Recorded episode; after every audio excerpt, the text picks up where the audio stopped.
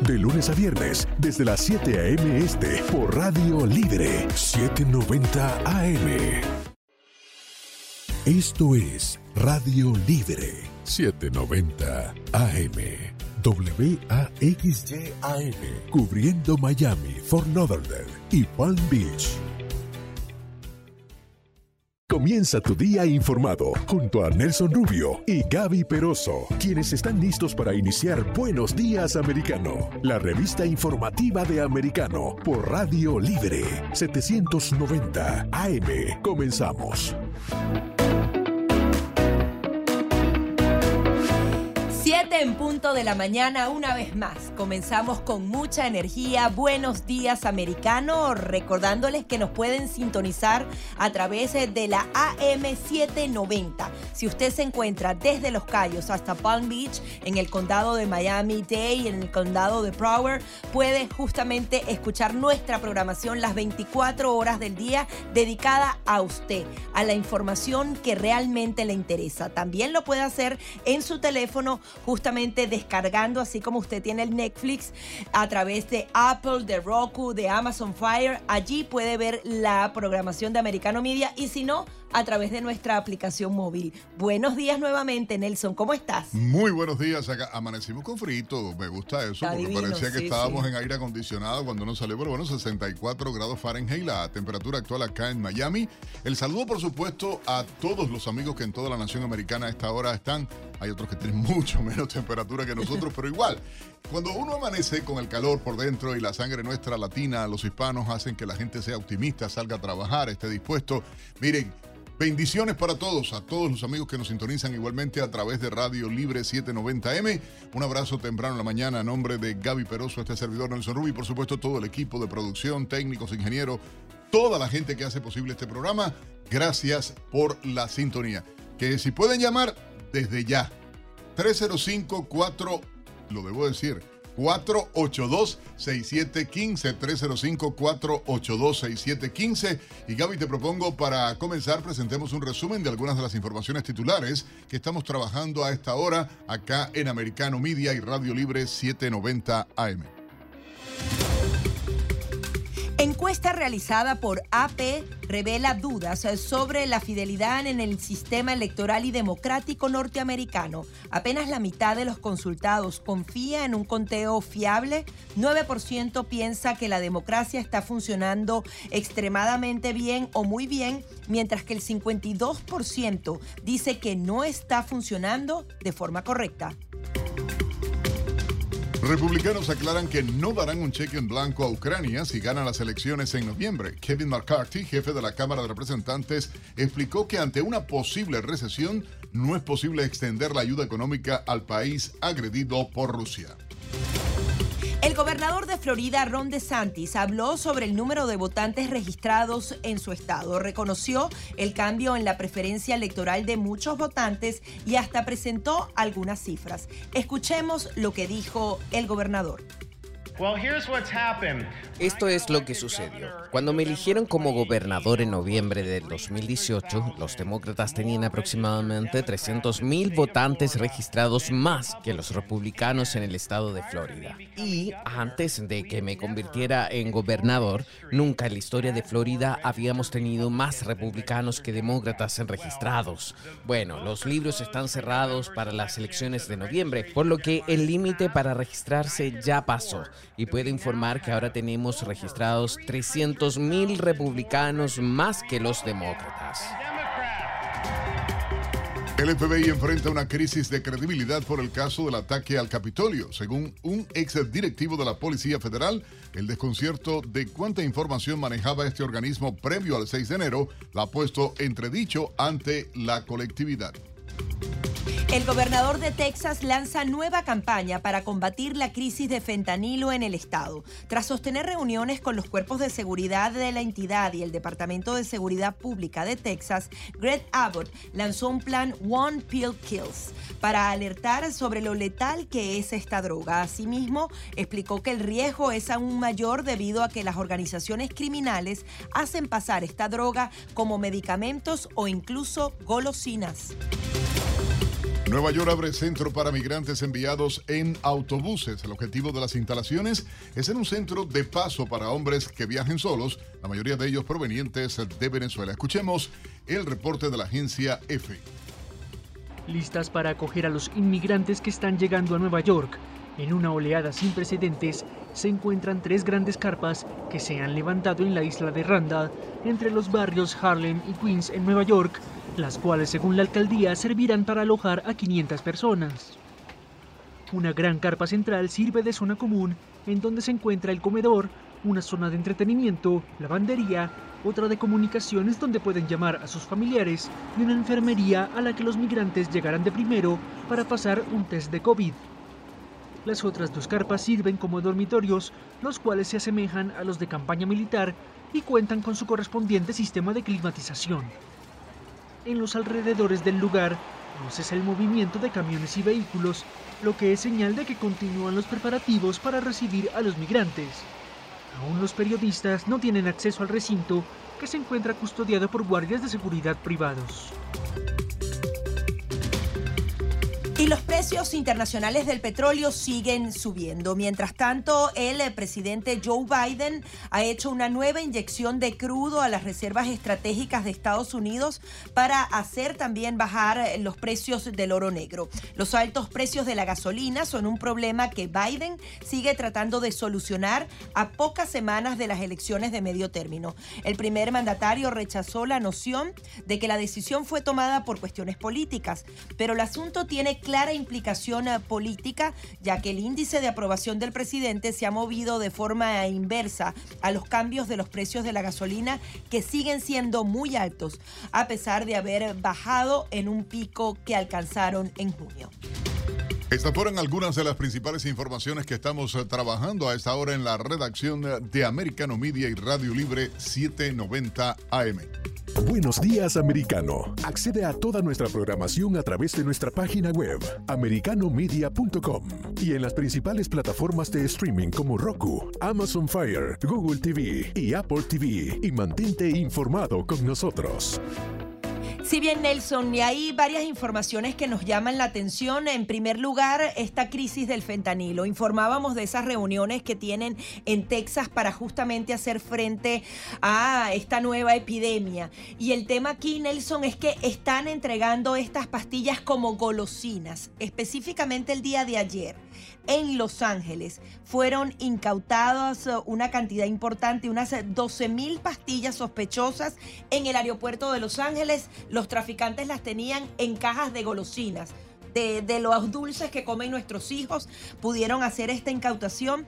Y lo grave es que cuando hicieron el análisis de la pastilla, el tamaño letal para que te mate la pastilla son 10 o 15 granos de sal. Esa misma medida mata a cualquier ciudadano y la mayoría de las pastillas tenía esto. Adicionalmente, en Nueva York se hizo la mayor incautación de fentanilo esta semana en la historia eclipsando el récord del mes anterior. Es decir, estamos batiendo récord mes a mes y las incautaciones son increíbles. Informábamos la semana pasada de la que se hizo aquí en Florida. Normalmente se atrapa entre el 7 y el 10%. Es decir, si esto es capaz de matar a toda la población de Nueva York y de Florida, imagínate la cantidad de pastillas de colores que están rodando en las calles de Estados Unidos. Es verdaderamente alarmante y es parte de, esta eh, suerte de fracaso que hay en el control de la frontera México-Americana y todo lo que se está dando y la política que tiene la administración Biden. Ahí está la incapacidad que están eh, eh, lamentablemente mostrando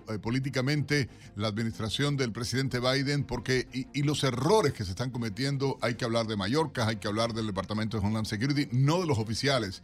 Ellos mismos están señalando, ellos mismos están cuestionando, ellos mismos están criticando lo que se está viviendo en la frontera, el peligro que para nuestros hijos representa todo esto del fentanilo, pero no solo ahí están los errores. Ahora, la administración Biden, eh, Gaby, cambiando de tema, está intentando eh, esconder, disimular, entretener con los números que está dando del último paquete de asistencia militar a Ucrania esto para enviar, escuchen ustedes, más dinero del que se había pactado y aprobado en el Congreso de Estados Unidos. El gobierno de Biden, que lleva billones de dólares gastados en donaciones de suministros militares a Ucrania, donaciones, estoy diciendo no hay préstamo, es donación del dinero de nosotros los contribuyentes que estamos pagando más impuestos, que estamos teniendo problemas económicos, que estamos sufriendo una inflación. Eso, bueno, él los está donando para la guerra en Ucrania. Hay mucha incongruencia, según expertos, en la cantidad de dinero y en lo enviado hasta el momento. Por cierto, el secretario de Estado Anthony Blinken dijo que el envío del eh, último paquete de equipamiento militar con destino a Ucrania como parte de la guerra a proxy que Estados Unidos está eh, eh, llevando a cabo contra Rusia. Bueno, ese paquete, para que tengan ustedes idea, contenía 625 millones de dólares. Ahora, la realidad es que es superior a esa cantidad de dinero la que se ha recibido porque cuando se suma los elementos que se fueron dando, y les explico a ustedes, el valor de los carros, el valor de los lanzacohetes, el valor de baterías de artillería, el valor, bueno, la realidad es que se supera la, cantidad de dinero que dice el informe y, y, lo que se llega es a 750 millones de dólares. Hay una información que vamos a tratar más adelante que tú la tienes y quiero que la adelante, porque aquí no solo va esto, es la confianza y la opinión que tienen detectives, sheriff, Aquí tengo una, una encuesta justamente que habla, tú hablas de esos recursos que van a Ucrania. Bueno, el 90% de las alguaciles de Estados Unidos dice que ya el gobierno federal debe hacer una inversión importante para brindar seguridad a esa frontera, porque justamente hay que hacerlo. E incluso la mayoría de los alguaciles de Estados Unidos dicen, eh, se declaran trompistas y quieren reforzar esa frontera. El 70% considera que eh, se deben endurecer eh, estas acciones como la hacía Donald Trump y obviamente están en contra de lo que está haciendo Joe Biden. Vamos a hacer una breve pausa, regresamos de inmediato a través de Americano Media y Radio Libre 790 AM. Buenos días, americano. Estamos de vuelta con la revista informativa Buenos Días Americano, junto a Nelson Rubio y Gaby Peroso por Radio Libre 790 AM.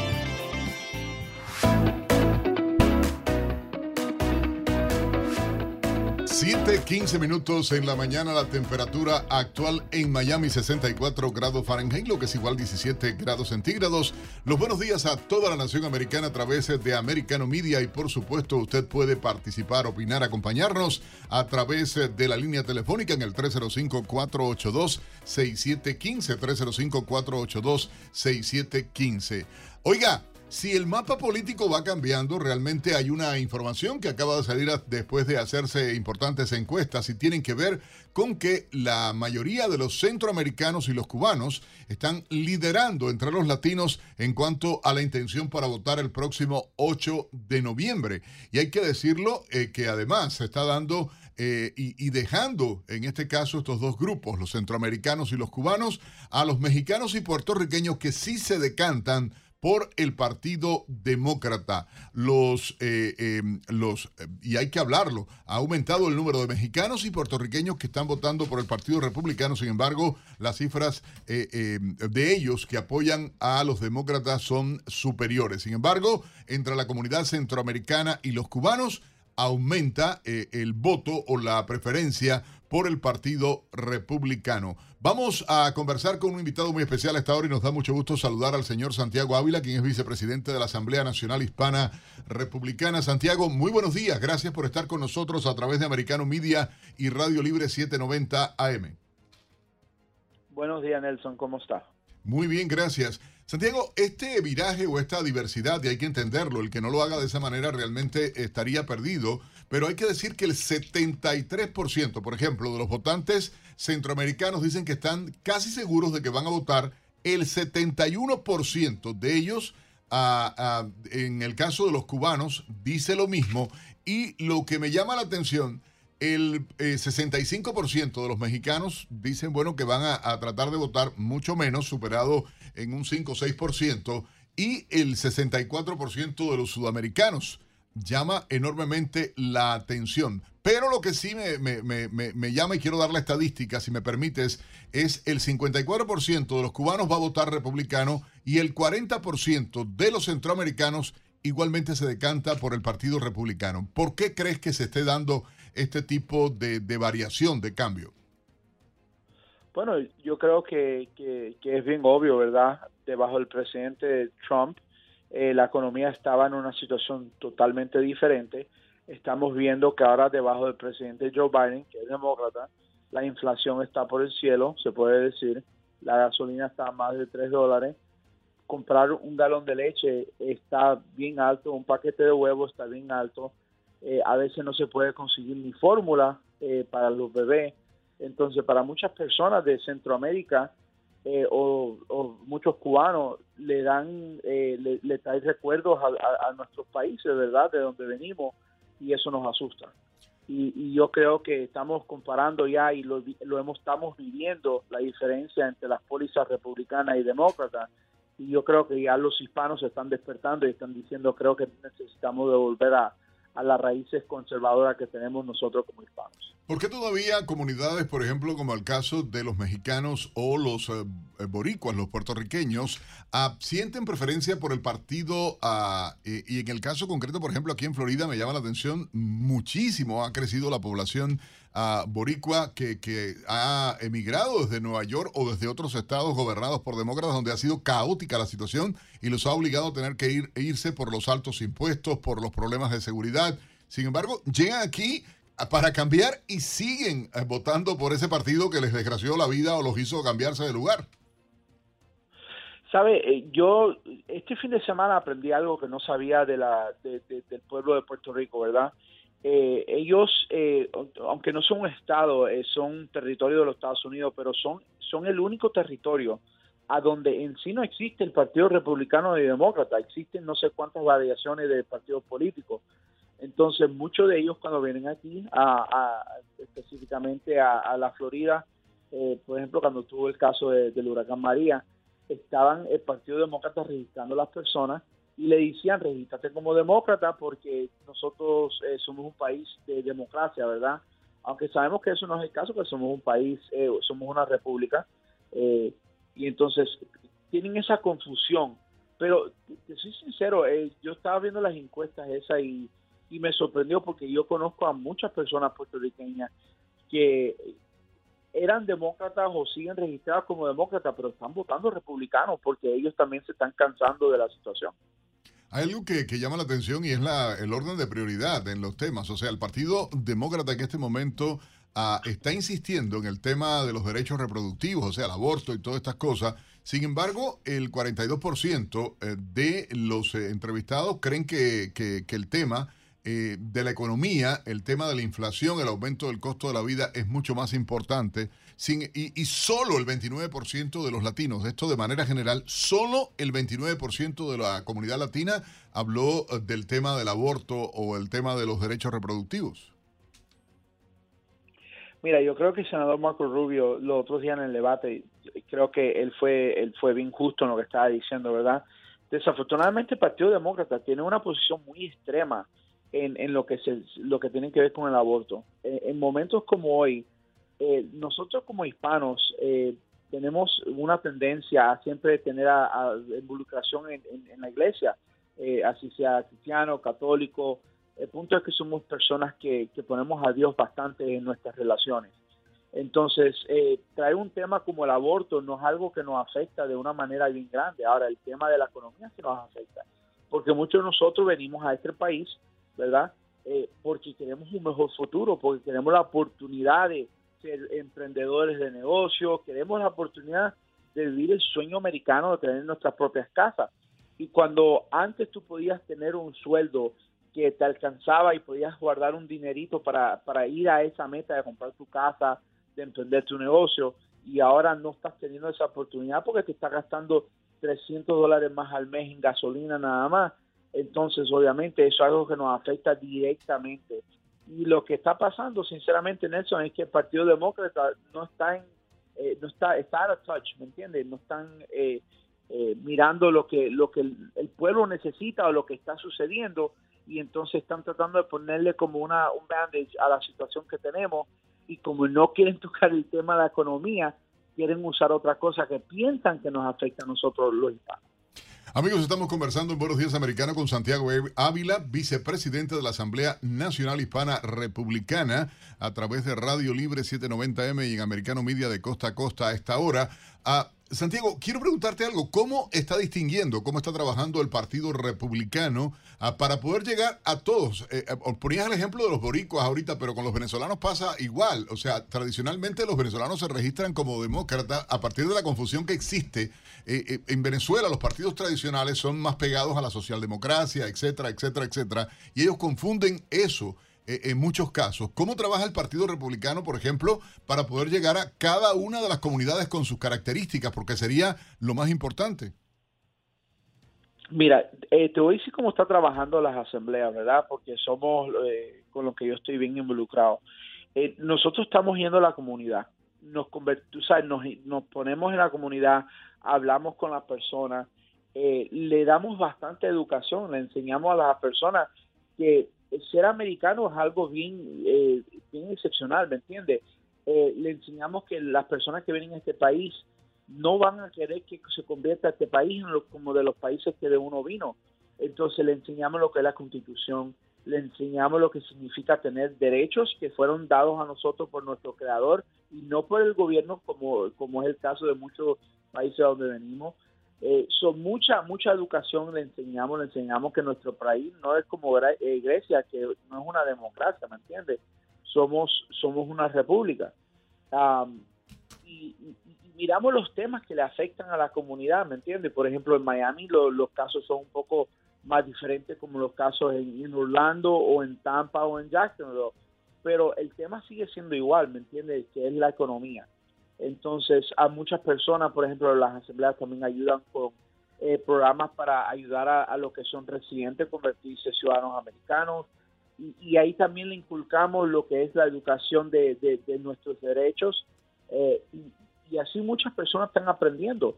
Eh, le enseñamos la diferencia entre el Partido Republicano y el Partido Demócrata, que muchos hispanos tienen una concepción bien errónea, que piensan que los republicanos son para los ricos y los demócratas son para los pobres y ese mucho, muchas veces no es el caso. Pero es parte de la demagogia del, propio Partido Demócrata. Esto de la victimización de todos los grupos es aberrante del modo que se da Santiago y, y, trabajan muy fuerte en ese sentido. Se están gastando millones y millones a través de fundaciones y a través de sindicatos y todo esto. Santiago, gracias eh, por este contacto. Sabes que el tiempo va siempre contra nosotros como espada de Damocles, pero te agradezco muchísimo la participación. Santiago Ávila, vicepresidente de la Asamblea Nacional Hispana Republicana. Mi gente, ustedes llamen. Vamos a hablar de economía ya está Gaby Peroso lista y, cómo está la recesión, todo eso con un invitado muy especial. Llamen, participen con nosotros a través de la línea telefónica, acá en vivo a través de Americano Media y Radio Libre 790M 305 482-6715. Opinen ustedes, 305-482-6715. Ya volvemos. Estamos de vuelta con la revista informativa Buenos Días Americano, junto a Nelson Rubio y Gaby Peroso por Radio Libre 790 AM.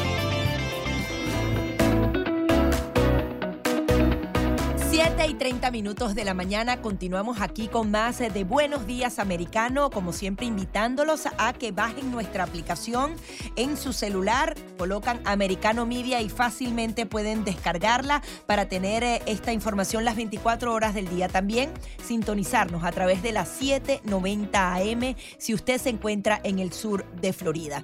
Ya hemos visto, por lo menos en los últimos cuatro meses, eh, no es eh, para nada la historia del lobo feroz porque realmente está llegando aquí lo de que la crisis y la recesión es inevitable para Estados Unidos. Si bien hace un mes se decía que había un 65% de que entráramos en recesión.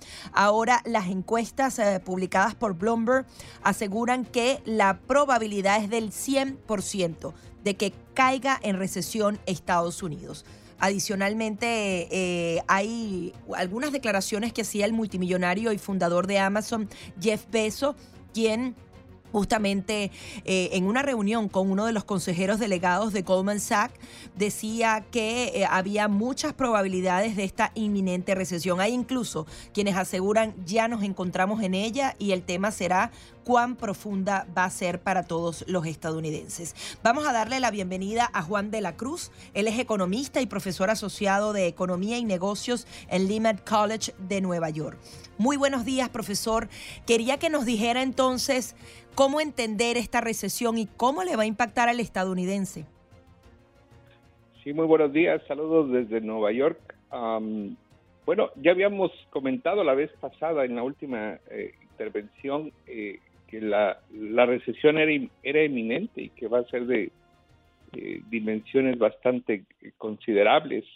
Eh, estos aumentos en las tasas de interés y, bueno, los últimos datos del, del, mercado de las, de las casas, del housing market, eh, indica que eh, la economía ya estamos ah, en, recesión.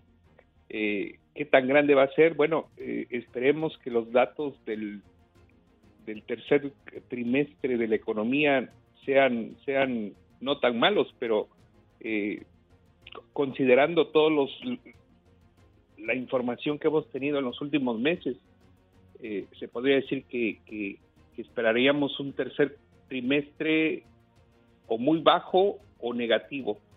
Y eso, bueno, nos daría una luz de cuál sería la, la, la dimensión de la recesión.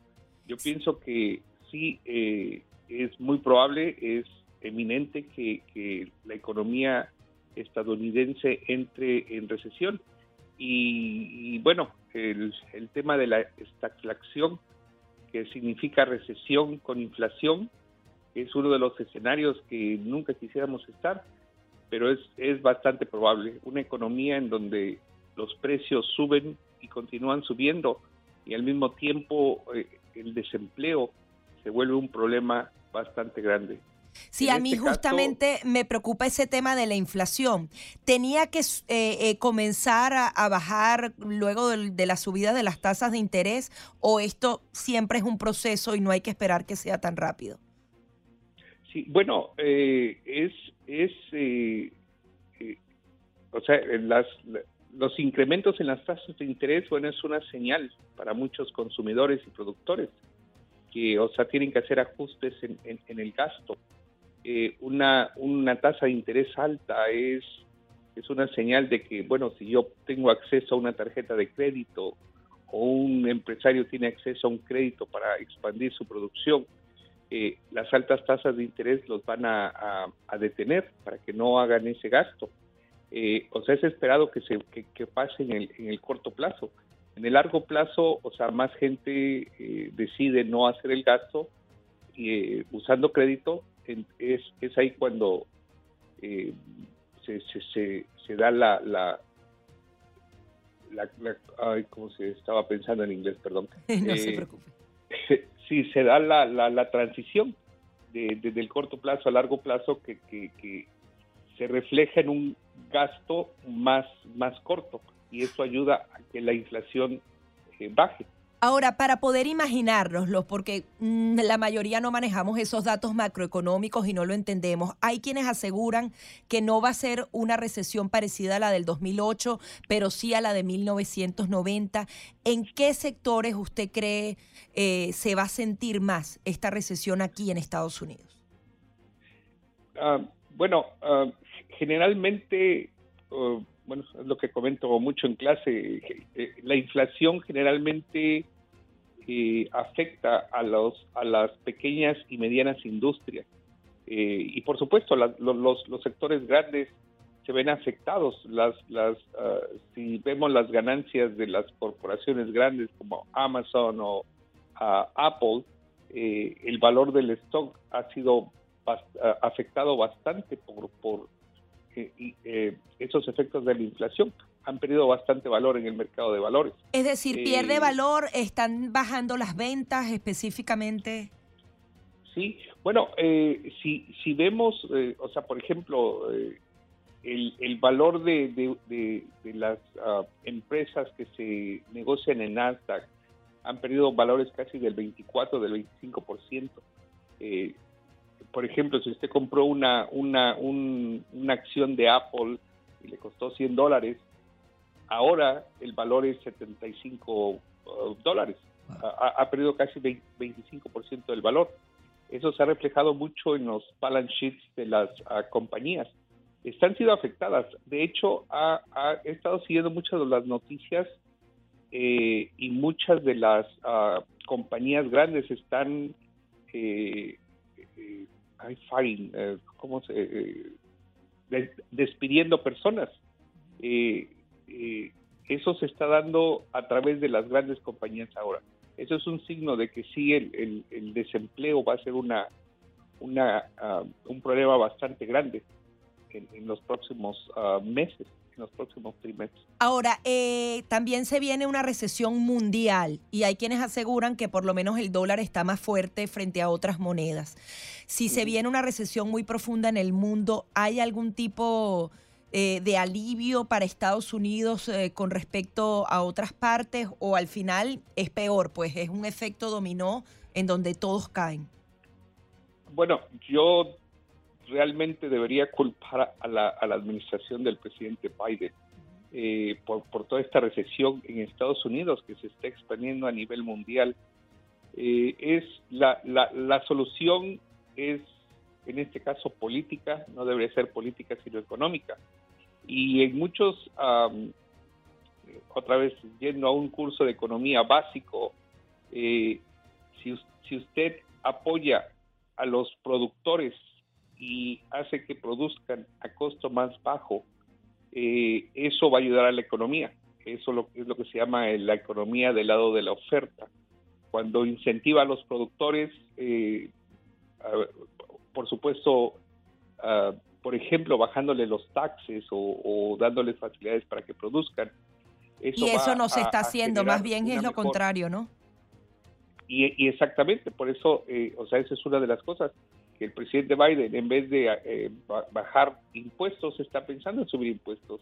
Una segunda venida sería para ameliorar la carga que tienen las compañías, es producir más, más petróleo es el, eh, eh, lo más básico que se puede hacer, convertir a esta nación en productora de petróleo que, satisfaga la demanda nacional y, ¿por qué no?, incluso exportar petróleo.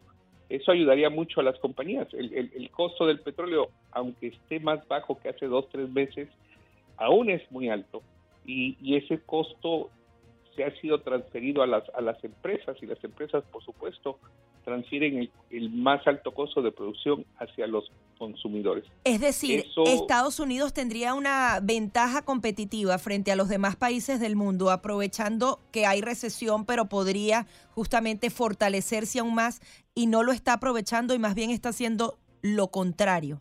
Lo contrario, incluso eh, en, el, en el Reino Unido, la, nueva ministra de, la, la, primera ministra del, del Reino Unido, eh, ella tenía un plan bastante conservador. He estado viendo en las noticias que todo ese plan se está cambiando.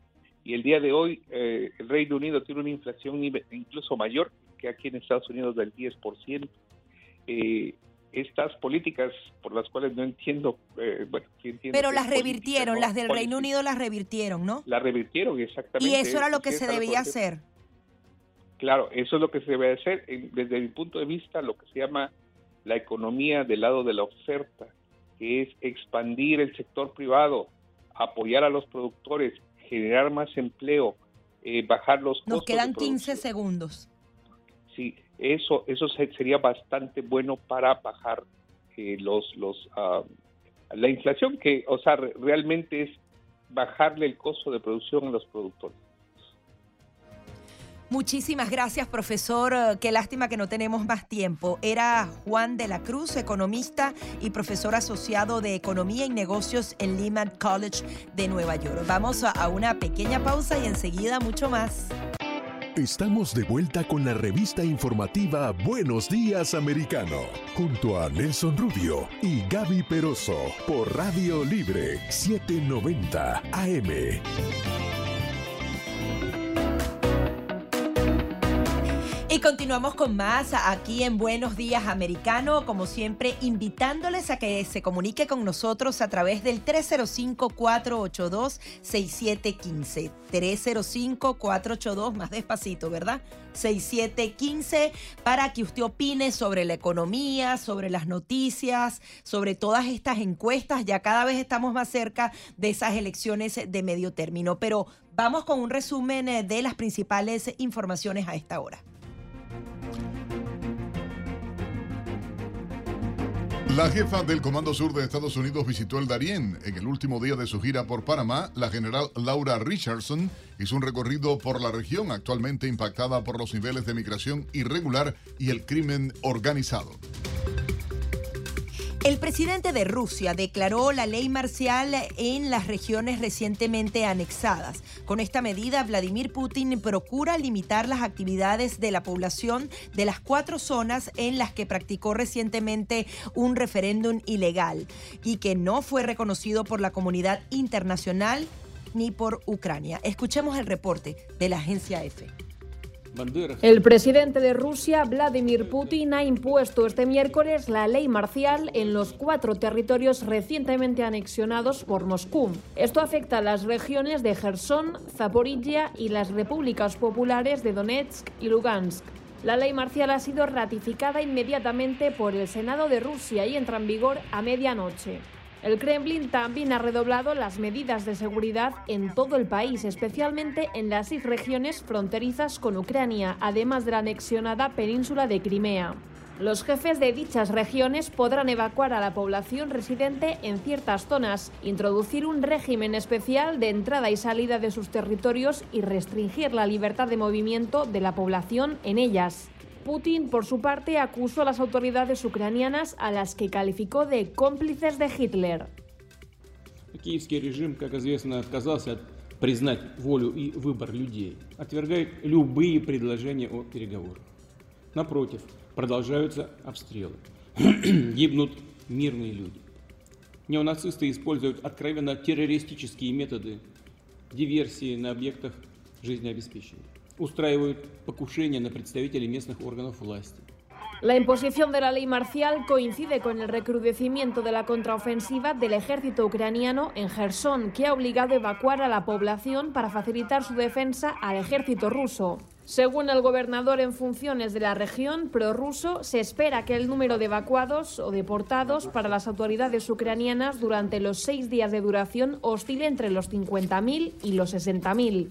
Por su parte, el jefe de la Administración Regional Militar de Gerson subrayó que el avance ucraniano no pone en peligro a los civiles que se encuentran en las áreas ocupadas y anexionadas por Rusia en el curso de la invasión. Las fuerzas ucranianas liberaron en las últimas semanas 75 localidades en el norte y noreste de la provincia sureña, según datos recientes del Mando Sur de Ucrania.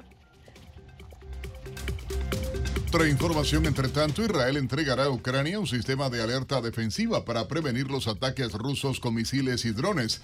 Tras la arremetida de los últimos días contra objetivos civiles, el ministro israelí Benny Gantz informó que su país evalúa entregar un mecanismo de alarma inteligente para desviar armas y alertar a la población.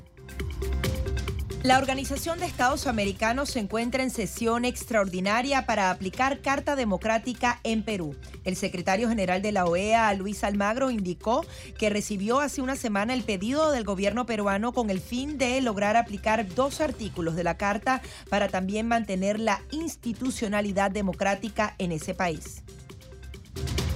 Aumentan los casos de la bacteria come carne en Florida tras el paso del huracán Ian. El Departamento de Salud advirtió de un crecimiento inusual de la bacteria de Vibrio vilnificius o Filnicus en el condado de Lee, uno de los más afectados por el paso del huracán debido a las inundaciones y estancamiento de las aguas. Y ahora Diego López nos pone al día con los deportes. Adelante.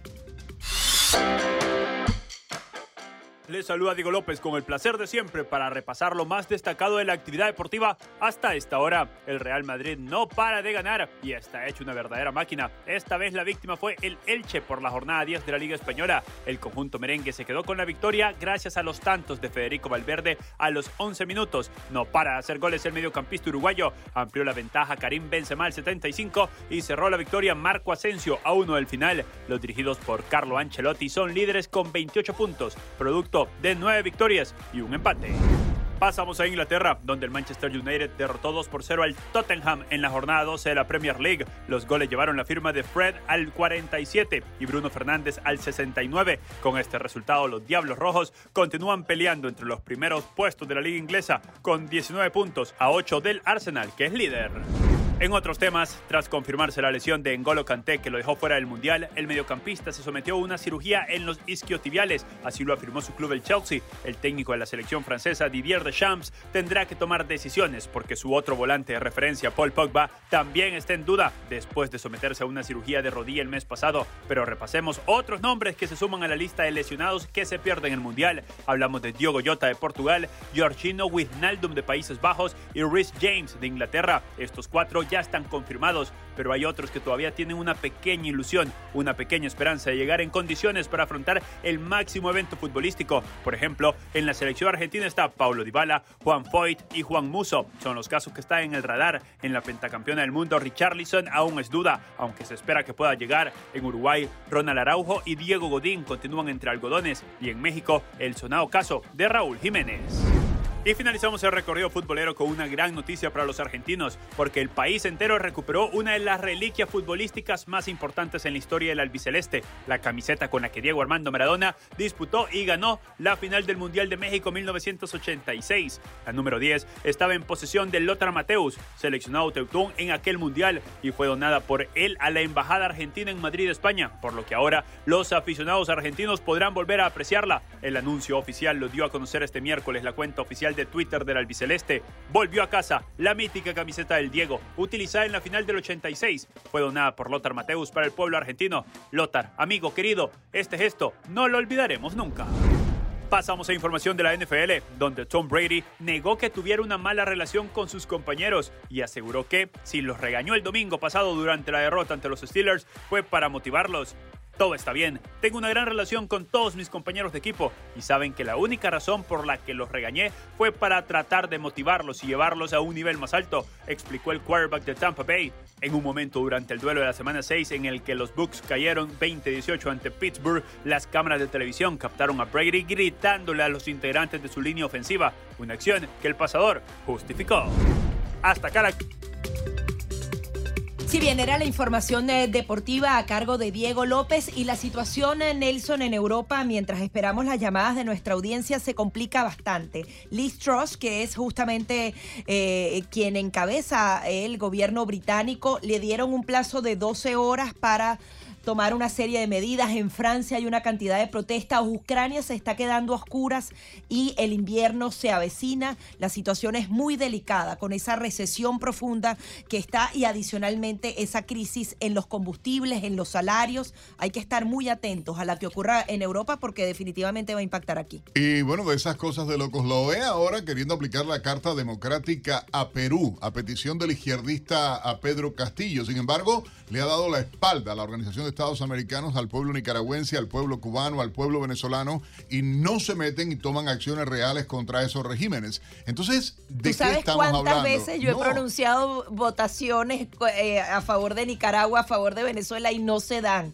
Es imposible aplicar la Carta Democrática cuando se sabe que son criminales de lesa humanidad, dicho por la ONU que reconoce esos mismos gobiernos, pero que definitivamente no puede escapar de lo Suerte. cruento y cómo tratan a los ciudadanos. ¿no? Suerte de disparate, Gaby Peroso. Ustedes pueden opinar realmente a través del 305-482-6715.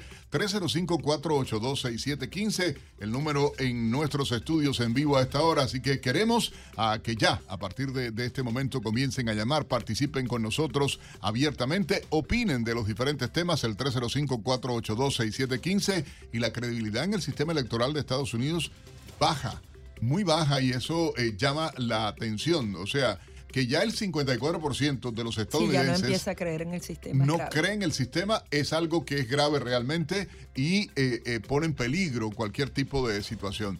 Hay también la tendencia de querer eh, crear ese tipo, porque ahora resulta raro, los demócratas están diciendo que no creen en las elecciones, el Partido Demócrata está diciendo que tienen temor de que haya fraude, como que no entendí la película o yo la vi al revés, no sé. Sí, no, lo importante es que usted vote, vote siempre, a pesar de que no tenga 100% credibilidad, porque justamente estas campañas también buscan eso incentivar el voto porque ellos saben a quién llevar a las urnas y cómo llevarlas.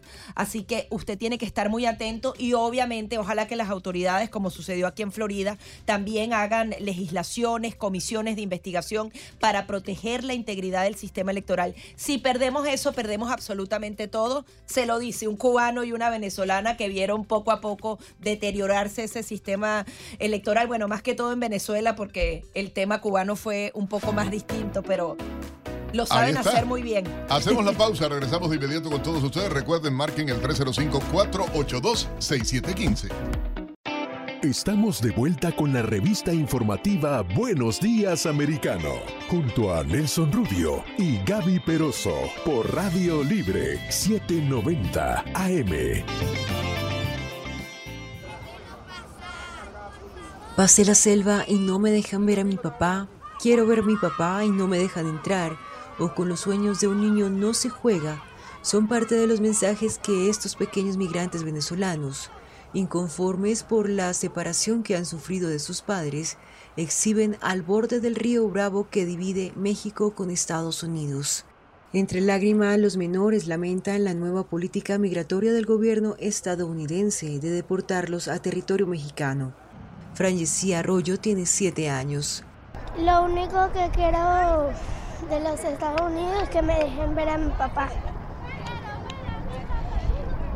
No quiero verlo por pantalla, le quiero, lo quiero abrazar, lo quiero besar. Belitza Gutiérrez, de 10 años, también anhela volver a ver a su padre y hermano. Es muy difícil porque lo llama a videollamada y no se siente tener el mismo calor que él te daba el abrazo de cada mañana, tu beso, tu, tu amor, tu cariño. Ya es muy difícil, ¿no?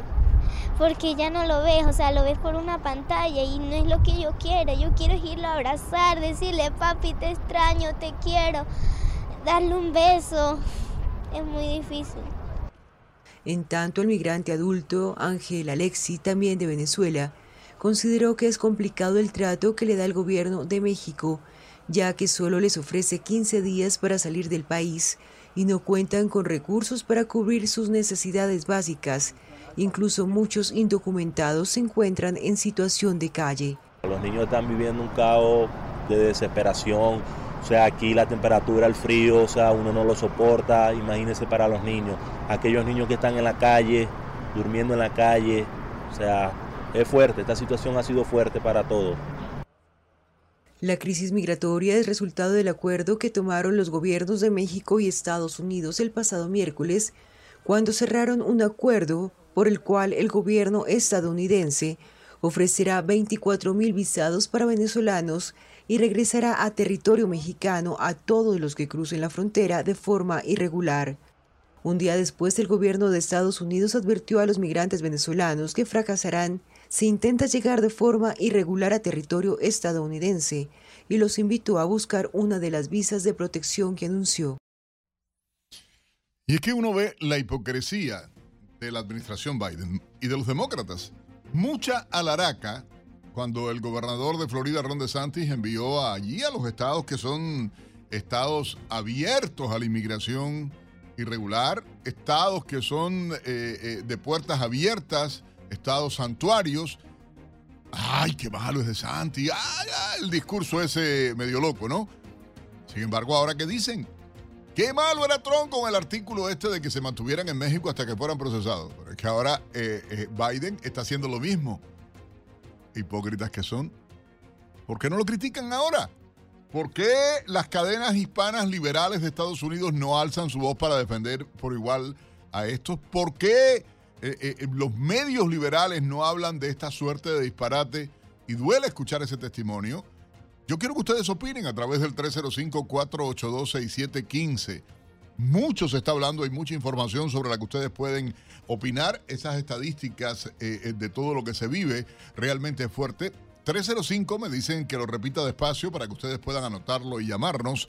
El 305-482-6715 es el número por el que pueden marcar. También por el 305-482-6820 háganlo, participen, porque realmente este tema de la hipocresía, lo que se está viviendo, las familias como están siendo divididas, la llegada en las últimas horas acá al sur de la Florida, igualmente de cientos y cientos de cubanos, se ha dado no sé cuántos grupos en las últimas horas llegando acá al sur de la Florida en lanchas en las últimas horas, y esto es fuerte. Es fuerte lo que se está viviendo y es eh, eh, increíble la forma en que se está dando. Oye, por cierto, las eh, compañías aéreas United Airlines y Delta aplazaron la, reanudación de sus vuelos a Cuba. Y esto, por supuesto, es algo que llama enormemente la, atención en medio del pedido que ha hecho la dictadura castrista de que le levanten las ah, sanciones a, su amigo Biden, ¿no? Al mismo que le dio ahora dos millones supuestamente de dinero para que ayude al pueblo cubano. Son cosas que yo no logro entender y yo creo que sí que hay que ayudar al pueblo cubano, pero eso no va a llegar allí. No va a llegar. Vamos con la opinión de nuestra gente a través de la línea telefónica, el 305. Sí, señor, está lista la llamada ya por el 482-6715. Está usted en el aire. Buenos días. Buenos días, Nelson, Kale y Gaby. Qué alegría volver a escuchar a través de la radio tu voz fuerte. Bueno, gracias, señora. Nelson. ¿Aló? Sí, le escuchamos, adelante. Nelson, eh, quería hablarte, eh, decirte algo que se me ha estado ocurriendo en estos últimos días. Es cierto que la mayoría de la población no tiene confianza en las elecciones. Yo no sé hasta qué punto sería mm, prudente o lógico si cada ciudadano toma una foto de su boleta antes de depositarla. Eso se me ha ocurrido, pienso hacerlo, yo creo que ese papel es mío, que yo tengo el derecho de hacerlo. lo que no puede publicarla porque sería ilegal, ¿entiende? O sea, eh, eh, el que usted lo publique sería ilegal, eh, creo yo. Voy a buscar un experto, pero me, me, da la impresión. Pero sí la puede tener usted, claro que usted puede tenerla, la foto de su boleta electoral. Por eso yo no la publicaría. Sencillamente, en caso de que fuera necesario, se le mandaría al que necesitara demostrar lo que ha pasado, porque las elecciones no, no se pueden hacer auditoría, pero si el que la necesita cuenta, en vez de 550, porque hay 50, eso podría ser. Te agradecería si tú investigas, por favor. ¿Cómo no? Lo voy a hacer, lo voy a hacer. Voy a pedir eh, eh, eh, que el Departamento de Elecciones, a uno de los voceros, le voy a pedir a nuestra producción, trate de hacerlo y poder, eh, eh, eh, imagínese usted, hacerla y dar la información. Ah, oye, por cierto, que esta hipocresía de que si el bloqueo y los demócratas con Cuba, que si es criminal, y todavía amarrachos en este pueblo igual que están en eso, y me refiero al sur de la Florida, saben nuestros amigos de Americano Media a nivel nacional que hay una alta población cubana y bueno, hay elementos que dicen que el, el bloqueo a Cuba, que el embargo a Cuba, cosa que no existe. Cuba, para que escuchen ustedes una información que acaba de publicarse, importó más de 182 mil toneladas de pollo de Estados Unidos en los primeros ocho meses del 2022. Suerte de disparate. Y quiero regresar al tema que estaba abordando por la hipocresía que se está viviendo realmente y, y el dolor que me causa los testimonios que está escuchando uno de cómo se sienten los venezolanos traicionados eh, por la administración Biden y esto de la separación de la gente, hay una, un testimonio y tengo en línea telefónica al señor Jairo Palacio para hablarnos de lo que ha vivido, de la, información que tiene.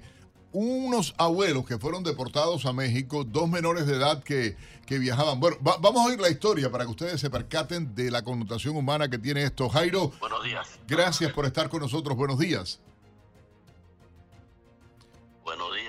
Jairo, cuéntanos eh, de este testimonio, cómo fue el caso, cómo lo ha vivido la familia. Este, mi nombre es Jorge Ramírez. Perdón, Jorge. Jorge Ramírez de Venezuela. Ya lo tenía mal escrito acá en el, en el guion. resulta que una señora se entregó con su esposo Sí, adelante Jorge, le escuchamos. Jorge. Qué pena, aparentemente perdimos la, comunicación con él ah, en este testimonio. Jorge, ¿me escucha? Aló, no, aparentemente perdimos la comunicación. Bueno, lamentable realmente, y reitero, ustedes pueden llamar, opinar a través del 305-482-6715, 305-482-6715, y tenemos eh, eh, eh, intentando la producción nuestra hacer esta comunicación y de, cualquier manera vamos a, tratar de, de, tenerlo. Yo creo que de eso habla, ¿no? La hipocresía, todo lo que se está diciendo, todo lo que se está viviendo y la forma en que se da. ahí increíble, ¿no? Todo este proceso de migración de los venezolanos, los nicaragüenses, los cubanos. Ahora han denunciado una estafa más de 80 cubanos de miles de dólares en pasajes a Nicaragua. Y han participado empresas acá del sur de la Florida, ¿eh? Y la hipocresía, mira la hipocresía, todos los zurdos estos se juntan y es igualito. La prensa oficialista cubana dice estar muy preocupada por la situación energética en Puerto Rico y los cubanos en las calles protestando porque los apagones son de no sé cuántas horas. E, es que de verdad que son la desvergüenza estos descarados, ¿no? Y hay que, decirlo, hay que hablarlo, hay que, verlo. Pero acá en Estados Unidos igualmente eh, uno ve cada disparate y tú dices, escucha, pero no quieren hablar. Vamos con las opiniones de ustedes en la línea telefónica. Buenos días, ¿está usted en el aire? Sí, buenos días, Néstor. Buenos días, señora, la escuchamos. Muy encantado de tenerte de nuevo te extrañábamos muchísimo, es muy importante para nuestro pueblo. Gracias, señora. Te, felicito y ya estaremos propagando por todo lo que es Miami y el mundo entero. Como no, gracias. Que escuchen, por supuesto, Americano Media, eh, señora, y eso nos da muchísima eh, eh, felicidad, ¿no? Que se sigan sumando gente y usted dígaselo a los demás, ¿eh? Yo creo que sería bueno ah, que pudiéramos tener la información bueno, ahí tenemos ya, regresamos. Bueno, vamos a intentar regresar con eh, Jorge Ramírez, este invitado que teníamos. A usted, gracias, señora, ah, por la confianza y, por creer en nosotros a, través de, nuestra programación acá en Americano Media y em, en Radio Libre 790 AM. Ustedes llamen, participen, opinen en el 305-482-6715. Qué pena que perdimos la comunicación con este testimonio desde la frontera eh, México-Americana esta familia venezolana igualmente dividida, pero así ha pasado por mucho tiempo, así ha pasado realmente y, es lamentable la actuación de la administración Biden en este tema. Igualmente deportando, son cientos de cubanos que están deportando a que han llegado por el mar, que los cogen o llegan a tierra y, antes estaba el decreto presidencial de pies secos, pies mojados, pero el regalito que le hizo eh, eh, Obama a la dictadura castrista fue eliminar eso. A usted hay que darle gracias, señor. Sí, no, gracias. Qué hipocresía, lamentable, lamentablemente. Vamos a hacer una breve pausa. Regresamos. Recuerden, pueden llamarnos por el 305-482-6715. 305-482-6715. Ya volvemos. Estamos de vuelta con la revista informativa Buenos Días Americano, junto a Nelson Rubio y Gaby Peroso, por Radio Libre 790 AM. 8, 15 minutos hora del este en Estados Unidos. Los buenos días Americano para toda nuestra gente que de costa a costa nos sintoniza a través de Americano Media. Y por supuesto el saludo a todos los amigos eh, que nos escuchan igualmente a través de Radio Libre 790 eh, AM. Recuerde, usted puede opinar, participar con nosotros a través de la línea telefónica y hay mucha información que quiero realmente compartir con ustedes y poder hablar. La Organización del Tratado del Atlántico Norte, la OTAN, acaba de emitir un comunicado en el que avisa que Rusia probará Poseidón, su torpedo nuclear capaz de detonar bajo el agua para crear tsunamis radioactivos en aguas del Mar Negro. Y aunque la OTAN afirma que hay una baja posibilidad de que Rusia utilice armas nucleares en el conflicto con Ucrania, el temor de una guerra mundial con este tipo de armas se mantiene latente. Tenemos un invitado muy especial y es Dan ah, licenciado en Relaciones Internacionales, analista y consultor internacional, asesor de estudios internacionales en el Instituto de Estudios Estratégicos de Seguridad en Argentina. Dan, gracias eh, por estar con nosotros. Buenos días, bienvenido acá a Americano Media y a Radio Libre. Muchas gracias por la invitación, un gusto estar nuevamente con ustedes. Dan, esta información que ha dado a conocer la OTAN en las últimas horas, eh, ¿de qué habla realmente? ¿Cuál es la expectativa? ¿Cuál es el miedo real o cuál es el peligro real que enfrenta el mundo a la posibilidad de una guerra mundial con, armas nucleares? Bueno, eh, está muy claro que Putin está permanentemente y últimamente eh, con más énfasis amenazando con guerra nuclear no solo a Ucrania usando las llamadas armas nucleares tácticas, entre comillas, que no sé si son tan tácticas o estratégicas, pero eh, sino también a toda la OTAN desde el día uno de la invasión a Ucrania. Eh, y en esa amenaza de guerra nuclear estratégica, eh, la OTAN y los servicios de inteligencia de Occidente están permanentemente viendo, permanente viendo cuánto es de simplemente para, para generar un impacto psicológico, un impacto preventivo y, lograr que no se involucre más la OTAN en la guerra con Ucrania y cuánto es de real. Tanto, amenazó tantas veces Putin que justamente en la última fuerte amenaza a Occidente eh, con la guerra nuclear, dijo explícitamente, esta vez hablo en serio. Dijo, no es un bluff, lo tuvo que aclarar porque eh, lo viene diciendo en forma reiterada, pero sabiendo que es una gran potencia nuclear, junto con Estados Unidos, eh, las dos grandes potencias nucleares, no se lo puede tomar a la ligera. En cuanto a lo que acabas de mencionar, se detectó, porque frente a todos estos bluffs y amenazas este, tan, tan eh, histriónicas de, por parte y públicas por parte de Putin, eh, hay que ver qué está haciendo. Hasta ahora prácticamente no se había detectado mucho movimiento en las fuerzas nucleares en el nivel de alerta y entonces decían, en la realidad es solo palabras, no se ve nada pero de golpe se ven algunos movimientos y el que acabas de mencionar es uno de ellos. El, eh, último eh, y gran submarino nuclear soviético, el K-329 Belgorod, partió de sus puertos en el Báltico y este submarino nuclear se lo teme porque tiene esta llamada nueva arma que acabas de mencionar, el misil Poseidón, algunos lo llaman el, arma del apocalipsis o el arma del juicio final, eh, pero es más que nada un, nombre psicológico porque hay armas mucho más terroríficas.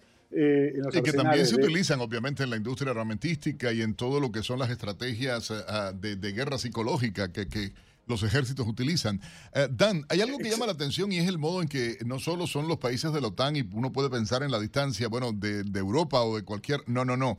Hay algo, y es que han hablado incluso de la posibilidad de, ataques, eh, concretamente a ciudades de la costa oeste acá en Estados Unidos, y se habla, por ejemplo, de ataques a Hawái o Alaska, y lo peor, Washington, D.C. y Nueva York estarían entre los puntos de ataque, supuestos puntos de ataques a, eh, que tiene contemplado Rusia en caso de, de, un ataque nuclear. Bueno, exactamente. Te estaba diciendo que este, este, este gran torpedo que tiene 2 metros de ancho, 24 metros de largo, lleva una cabeza nuclear de 2 megatones y significan algo así como 2.000 kilotones, que son unas 20 veces el estallido de la bomba nuclear en Hiroshima. Eh, tienen 10.000 kilómetros de alcance, son muy difíciles de detectar y se los estima que se los podrían usar, por ejemplo, contra las ciudades costeras de Estados Unidos. este submarino nuclear Belgorod que partió está sobre el Ártico y si dispara algo de eso, podría llegar a, Dios no lo quiera, pero a Manhattan o a Washington. Inclusive se habla de, que te podría tener un efecto de hacerlo estallar en las costas de, Nueva York y entonces generar un tsunami radiactivo. Algo terrorífico, eh, pero son cuestiones que se manejan en los niveles, eh, en los niveles técnicos eh, de las, de las armadas.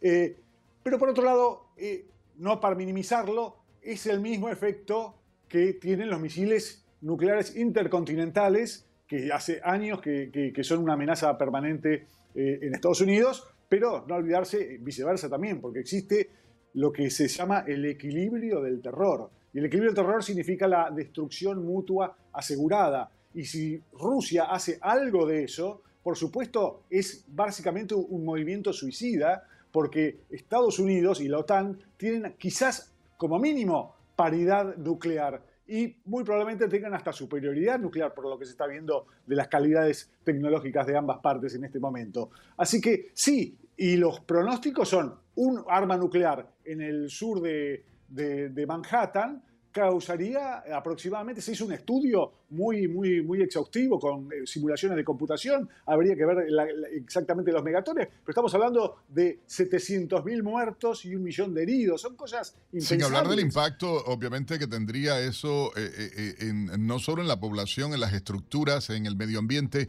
y es aberrante. Ah, Dan, hay, algo que llama la atención y esa es la situación interna, más allá del propio conflicto con Ucrania y lo que se deriva de él, la situación interna política que está enfrentando Vladimir Putin, la cantidad ah, de mm, ex, eh, altos oficiales, la cantidad del propio círculo financiero más poderoso de Rusia, ah, de personas que han sido aniquiladas, vamos a decirlo de esta manera, una ley marcial eh, impuesta en las últimas horas y prácticamente la desaparición. Eh, hay titular que dice Moscú se queda sin hombres. Eh, los rusos se están escondiendo de las autoridades eh, tras la movilización masiva decretada por Vladimir Putin, pero hay algo real. Ya hay impacto en la economía internamente en Rusia por este éxodo que, que, que, que, comenzó desde el día 1 en el que se estaba tratando de obligar a las personas a movilizarse para ir a combatir en Ucrania, yéndose a cualquier parte del mundo, ciertamente los rusos. Exactamente, eh, y ese, ese éxodo eh, se da justamente en las clases más acomodadas, la gente profesional, la que tiene posibilidades de ir más al exterior, se numera exactamente en 1.300.000 desde el día 1 de la invasión, allá por, por febrero, y los últimos días vieron casi un cuarto de millón de rusos tratar de escapar, no tratar, escapando fuera de las fronteras de Rusia para eh, evadir la conscripción militar. Eh, esto tiene un fuerte impacto, tanto que los estudios económicos están aumentando el nivel de recesión y de, impacto de la guerra en la economía de Rusia, que hasta ahora eran que este año iba a caer su Producto Bruto un 5%, y lo han aumentado al 10% en este momento el impacto de la guerra en, Rusia, y esto que estamos diciendo es una parte fundamental. Por supuesto, el impacto es mucho más grande, ni que hablar del, del, tema de que han sufrido más bajas que, eh, eh, que, por ejemplo, en Afganistán, muchas más bajas, y para que tengan una idea de las bajas que han sufrido los, rusos, que se calculan cercanas a los 80 o 90 mil eh, soldados, son superiores a las que sufrió Estados Unidos en Vietnam, ya. solo que eso tardó varios años. acá en estos meses tienen ese nivel de bajas y están no solo teniendo bajas humanas, sino están perdiendo tanto material militar que se están recostando sobre todo en importaciones de, material desde Irán, con los famosos drones iraníes que están atacando las ciudades eh, de Ucrania, y por eso la amenaza nuclear. Se cree que como le está haciendo tan mal en el frente de batalla, de hecho están sufriendo ofensivas y perdiendo terreno. Se habla que está en peligro la ciudad de Kherson, nada menos, y ya perdieron 3.000 kilómetros cuadrados en la zona de Kharkiv.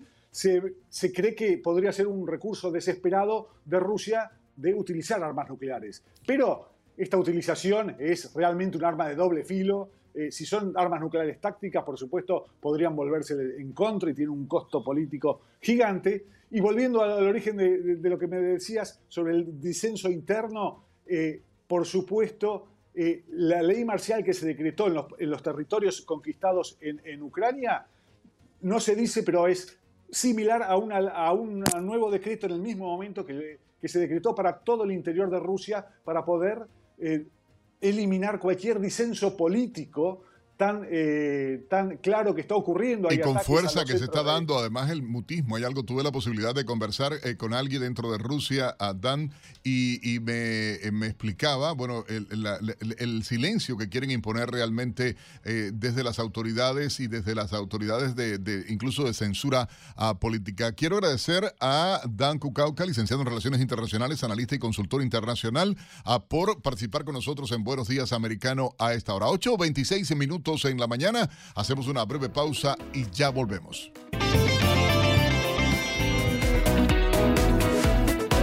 8.30 minutos en la mañana vamos a presentar de inmediato un resumen con algunas de las principales informaciones que estamos trabajando en la redacción de Americano Media.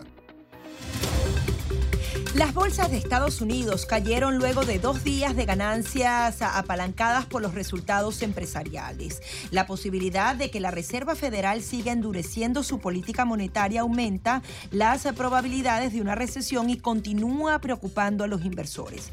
Datos oh, compilados por Bloomberg mostraron que las ganancias corporativas del Standard Poor's 500 tendrían solo un crecimiento del 2% en el tercer trimestre del año, muy por debajo del 10% que pronosticaron los analistas en junio. El Servicio de Rentas Internas modificará cuánto cobrará de impuestos el próximo año por el alza de los precios. Esto puede llegar a ser una buena noticia para muchos a los que su sueldo no ha aumentado en 2022 porque podrían pasar a un tramo impositivo inferior y pagar menos impuestos. El IRS no es la única entidad del gobierno federal en reconocer el impacto que la inflación está teniendo en el bolsillo de los estadounidenses. La semana pasada, la Administración de Seguridad Social anunció el mayor aumento para beneficiarios de una renta fija que se haya dado en 40 años. Los residentes de la isla de Sanibel cruzaron el miércoles la carretera elevada por primera vez desde que el huracán Ian dañó la única vía terrestre de acceso a este popular destino en la costa del Golfo. La carretera elevada, que consta de tres puentes y una calle sobre dos pequeñas islas artificiales, se abrió semanas antes de lo que se había previsto, inicialmente incluso dos días antes de lo que decían los últimos cálculos. El Ministerio Público peruano resolvió que no hay lugar al pedido de rectificación de la defensa del presidente Pedro Castillo, quien solicitó a la fiscal de la Nación, Patricia Benavides, rectificar afirmaciones incluidas en la denuncia constitucional en su contra por presuntos delitos de organización criminal, tráfico de influencia y colusión. La agencia de noticias EFE tiene los detalles.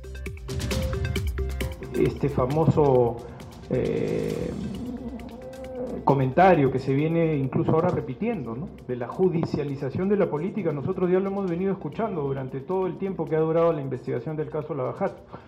Por tanto, este lawfare, que es un anglicismo que trata de más bien justificar un tratamiento diferenciado para los políticos, es lo mismo que se viene repitiendo ahora, sin duda ante una situación inédita, porque por primera vez se está investigando al presidente de la República en ejercicio y a incluso ministros de Estado y congresistas de la República como parte de una organicidad criminal. Esto no ha pasado nunca. Tanto, cuando eh, escucho algunas preguntas sobre incluso el trámite parlamentario, todo esto es inédito, es seguramente altamente opinable y existen argumentaciones que desde la perspectiva del Ministerio Público están orientadas a la averiguación de la verdad y a la proscripción de la impunidad. Y más de la represión que se vive en Nicaragua, el régimen de Daniel Ortega a través del Ministerio de la Gobernación disolvió 58 organizaciones no gubernamentales, las ONG internacionales, entre ellas 24 que provenían de Estados Unidos y 20 de países europeos, principalmente de España, Alemania, Italia y Países Bajos. Amigos, ahora escuchemos la información tecnológica en la voz de nuestro colega Pablo Quiroga. Hola, ¿qué tal? Soy Pablo Quiroga con la noticia tecnológica del día. Meta causa gran polémica en la India. Un medio de comunicación de ese país realizó una investigación en la que revela que la compañía de Mark Zuckerberg habría dado atribuciones a un funcionario de gobierno para censurar publicaciones en India. En el reporte publicado por The Wire se muestra que el jefe de TI del partido oficialista Bharatiya Janata, BJP, Amit Balvilla, tuvo acceso al programa XCheck. El software permite a usuarios generalmente de alto perfil eludir normas y chequear contenidos. Pero la polémica viene porque además XCheck otorgaría privilegios tales como la eliminación de publicaciones en las redes sociales de Meta. Según The Wire, la compañía le habría dado al funcionario de gobierno dos niveles de privilegios, poder publicar lo que quiera sin que se le apliquen las reglas que rigen la plataforma e imponer su voluntad a su antojo en publicaciones críticas del partido oficialista, el gobierno de la Unión o eliminar contenidos de la política hindú de derecha. El medio agregó también que Meta habría eliminado 705 publicaciones de Instagram reportadas en septiembre por el jefe de TI. The Wire habría accedido a esta información gracias a un documento interno de Instagram que habría sido filtrado. Sin embargo, por el otro lado, Meta rechazó las acusaciones e indicó que el software XCheck no permite realizar las acciones antes mencionadas y que todas las acusaciones han sido fabricadas. Se rumorea que los trabajadores de Meta estarían intentando conocer quién fue la persona que soltó la información, no obstante el medio se adelantó y lanzó una revisión interna de sus reportes sobre Meta y sus fuentes para demostrar que son confiables. Esta no es la primera discordia entre Meta, el gobierno y la ciudadanía de India. Soy Pablo Quiruga con la noticia tecnológica del día.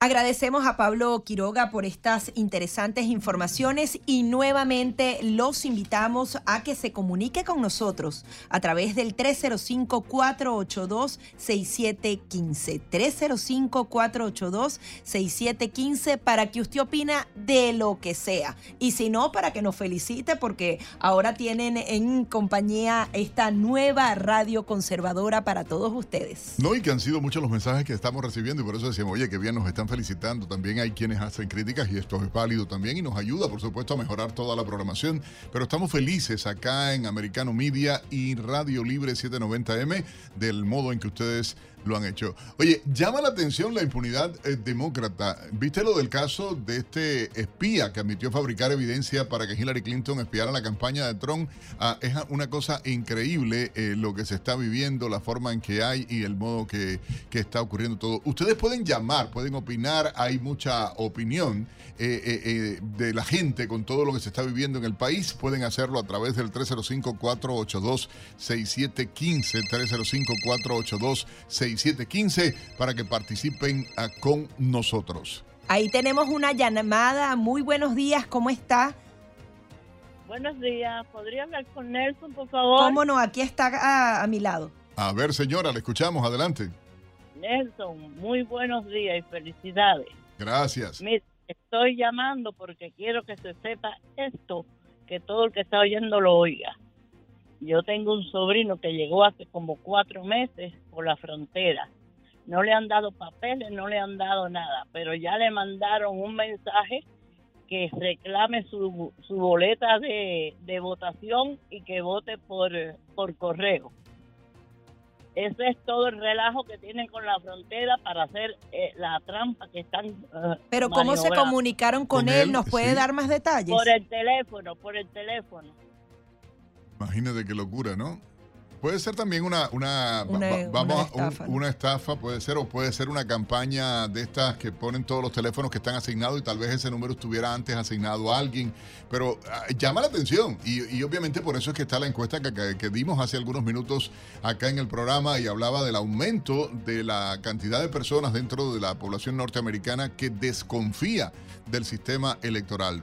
Dios quiera y, sea un error eh, por, buscando respuestas, no es posible, pero hay que que, denunciarlo, hay que estar pendiente, hay que hablar. La gente tiene que saber que hay un teléfono en el Departamento de Policía ah, del Estado que es justamente para evitar cualquier tipo de crimen eh, cualquier tipo de, de, fenómeno anormal que se vea dentro del proceso electoral. Usted puede llamar, participar con nosotros por el 305-482-6715. Gracias, señora, por su llamada.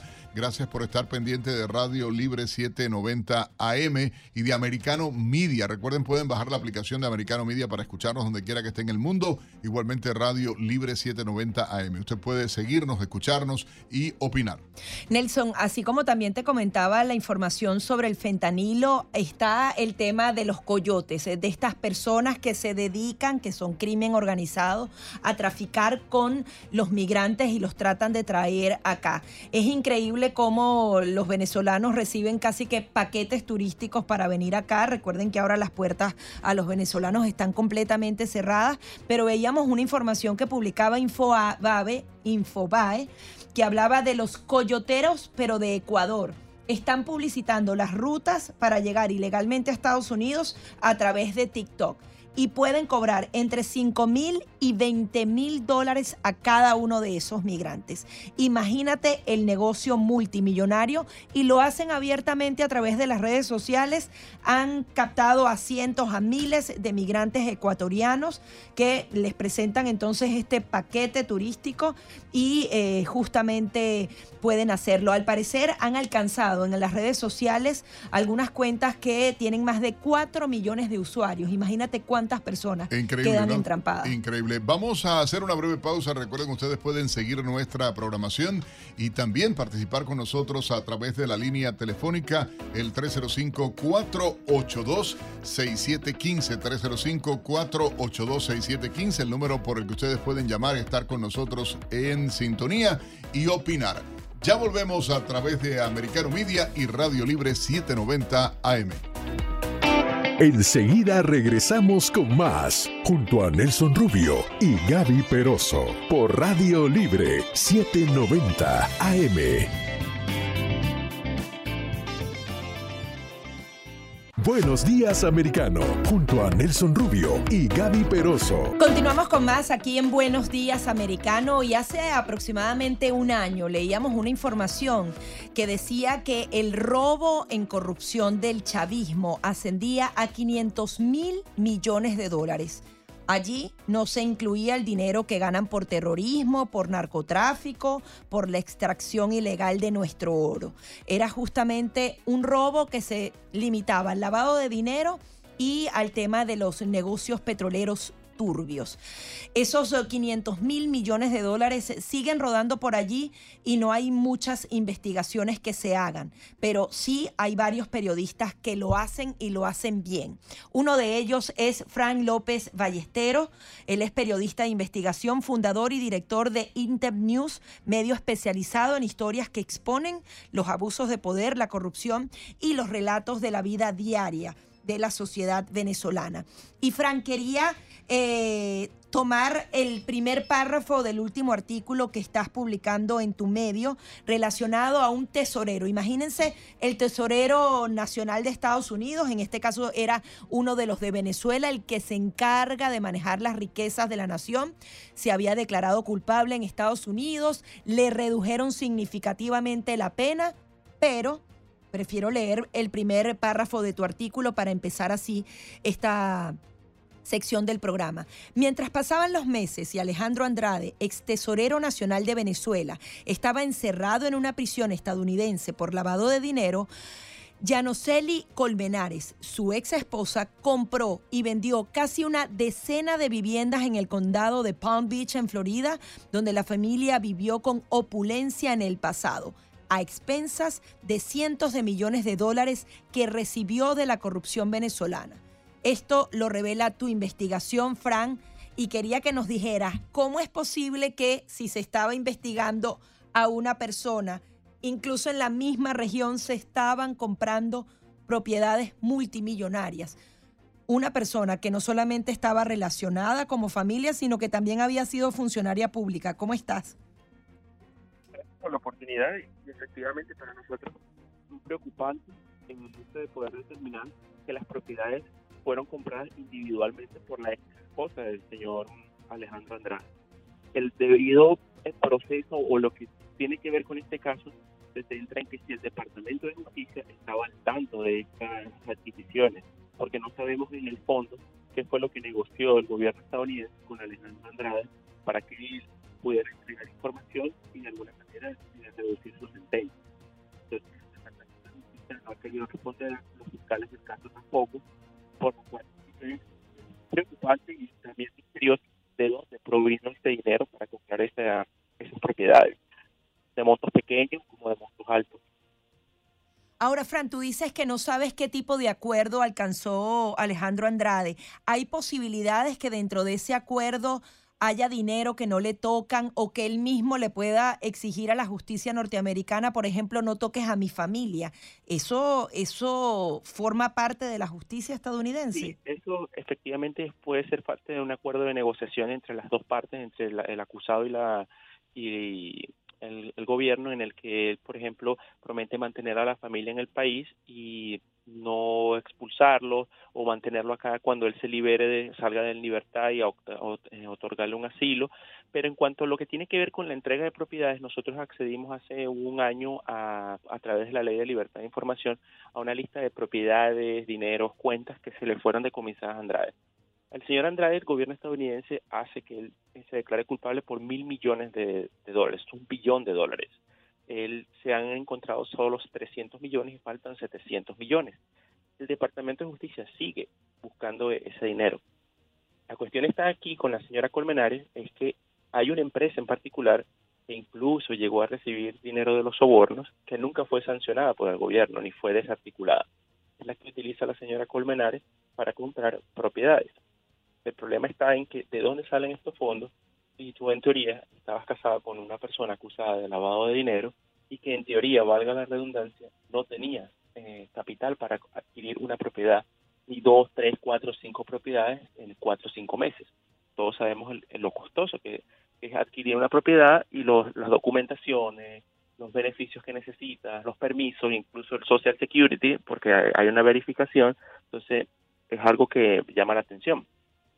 Claro, y además tú hablas de esta lista a la que tuviste acceso, las autoridades norteamericanas eh, forman parte de esa lista, la obtuviste por otro lado, porque cómo entender que no se estaban investigando. Al final es igual dinero ilícito, más allá de que haya algún tipo de pacto con la justicia, es lavado de dinero. Para nosotros es, es, em, es clave poder haber realizado, poder mm, revisar cada uno de los documentos. Entonces, el archivo, el expediente tiene muchísimos eh, documentos, lo que hicimos fue seleccionarlos y revisar cada una de las empresas en las cuales Andrade había recibido dinero acá en Estados Unidos. solo encontramos una, que es la de la señora Colmenares, que definitivamente eh, estaba activa, el banco tenía cuentas en Bank of America, Wells Fargo, los bancos no nos responden, pero de todas maneras seguimos buscando en bases de datos de 15, eh, de 15 estados en 6 ciudades importantes de cada estado. Pero por lo menos acá en Florida solamente encontramos que ella tenía acá. No había en Nueva York, no había en California, no había en Delaware, en lo poco que es público de Delaware, no había en, Washington, varios estados claves y en ciudades principales. Pero resulta que sí, que aquí en Wellington eh, la señora tiene una propiedad, incluso una que había sido comprada con dinero de, no digamos legal, después fue vendida hace eh, un año y medio por un millón y medio de dólares. Eh, claro, eh, ella ahora pone a la venta dos propiedades con las cuales ella puede ganar 25 mil dólares mensuales y, mantener tranquilamente a su familia. Es una, cantidad considerable, aunque no se compara con la magnitud de la fortuna que manejaban los Andrade acá en Florida. ahora, una opulencia grandísima. Si tú hablas de 700 mil dólares que están extraviados, no identificados. No, 700 millones son 700 millones de dólares. 700 millones de 700 billones, 700 eh, millones de dólares. 700 mil millones, no. No, no. 700 millones de un billón. Exactamente. Y, y cómo, o sea, ese dinero tiene que ser identificado por las autoridades, como se... Uy, al parecer hemos perdido la comunicación. Estamos conversando con Fran López Ballesteros, él es periodista de investigación, fundador y director de Intem News un medio especializado en historias que exponen justamente los abusos de poder. Y hablábamos del caso del ex tesorero Alejandro Andrade, que justamente hacía vida aquí en Florida. Frank, eh, justamente hablábamos de, esa cantidad exorbitante de dinero. Las autoridades eh, estadounidenses tienen que identificar ese dinero porque se trataría de dinero perteneciente al lavado de dinero que está dentro de su sistema. O ya, al cerrar el caso de Alejandro Andrade, esa investigación queda descartada. No, no, no. los fiscales, eh, tanto así que hace un mes enviaron una carta a la señora Colmenares, a su compañía, en la que le informaba que una propiedad que se había comprado en 2014 iba a ser decomisada porque había sido adquirida con dinero del lavado de dinero, o sea, con dinero de la de corrupción. Y el proceso continúa. Y en los documentos públicos del caso dice que efectivamente ellos van a continuar eh, trabajando por recuperar ese dinero. La pregunta ya es también un, misterio, o sea, ¿dónde está la otra parte del dinero? Hay que recordar que acá eh, hace unos días llegó otra ex tesorera de Venezuela que fue acusada por corrupción en Estados Unidos, Claudia Díaz, y su esposo también fue extraditado, por lo cual todo parte de una cadena de, descubrir dónde estaba ese dinero. Se sabe si la señora Díaz eh, tiene conocimiento de esto, no sabemos si el señor quién se repartió los otros millones, o sea, pudo haber sido los conspiradores que trabajaron con el señor Andrade. Es un botín bastante grande y le puedo decir que es uno de los más grandes eh, lavados que se ha ocurrido aquí en el sur de la Florida o en Florida por lo menos en los últimos 20 o 30 años. Ahora, ¿tú has podido establecer algún tipo de nexo entre el ex tesorero y esta mujer que está detenida actualmente en Estados Unidos y qué posibilidades ciertas haya que sí se haya una, se haya una justicia mayor? Porque ella también capaz y puede recibir unos mesecitos de prisión y ya, y al final el dinero se queda rodando por allí y... Habría que ver cómo es el proceso de negociación entre la Fiscalía y la señora Díaz porque Andrade se declara culpable en secreto y la negociación tarda un año y el, un año al año siguiente es liberado. Aquí estamos hablando de dos personas, tanto la señora Díaz como su esposo pertenecían al mismo clan. Habrá que ver qué negocia ella, qué entrega ella, cómo se logra eh, beneficiar el Departamento de Justicia o los fiscales de lo que ella informa. ¿Y crees que ella sí se va a declarar culpable? Eh, puede, sí, si ella logra, eh, si la fiscalía tiene todos los elementos para poder culparla a ella, jurídicamente le eh, resulta más sencillo que ella se declare culpable que ir a un juicio, porque es mucho más largo, puede ser mucho más comprometedor y puede obtener menos beneficios. Frank, nos quedan 30 segundos. Esto no tendría ninguna relación con el caso de Alex Saab. Son esquemas de corrupción completamente distintos distintos y tiene que ver uno con una etapa de la corrupción venezolana como con una etapa que vino después con el gobierno de Nicolás Maduro. Digamos que esto es una herencia del chavismo y el caso del señor Saak es parte del chavismo con una continuación de Maduro. Muchísimas gracias. Fran López de Ballesteros, periodista de investigación. Nelson, se nos agotó el tiempo, se nos fue volando. Así es, se terminó esta jornada informativa en Buenos Días Americano. Una invitación a mañana, 6 en punto de la mañana. Los espero a través de Radio Libre 790M. 6 en punto de la mañana. Usted ríe lo que nos conviene. Y gracias a todos por la sintonía en esta mañana. Sigan con Paola, ahora mismo Paola Cerna y Americano Noticias. Chao.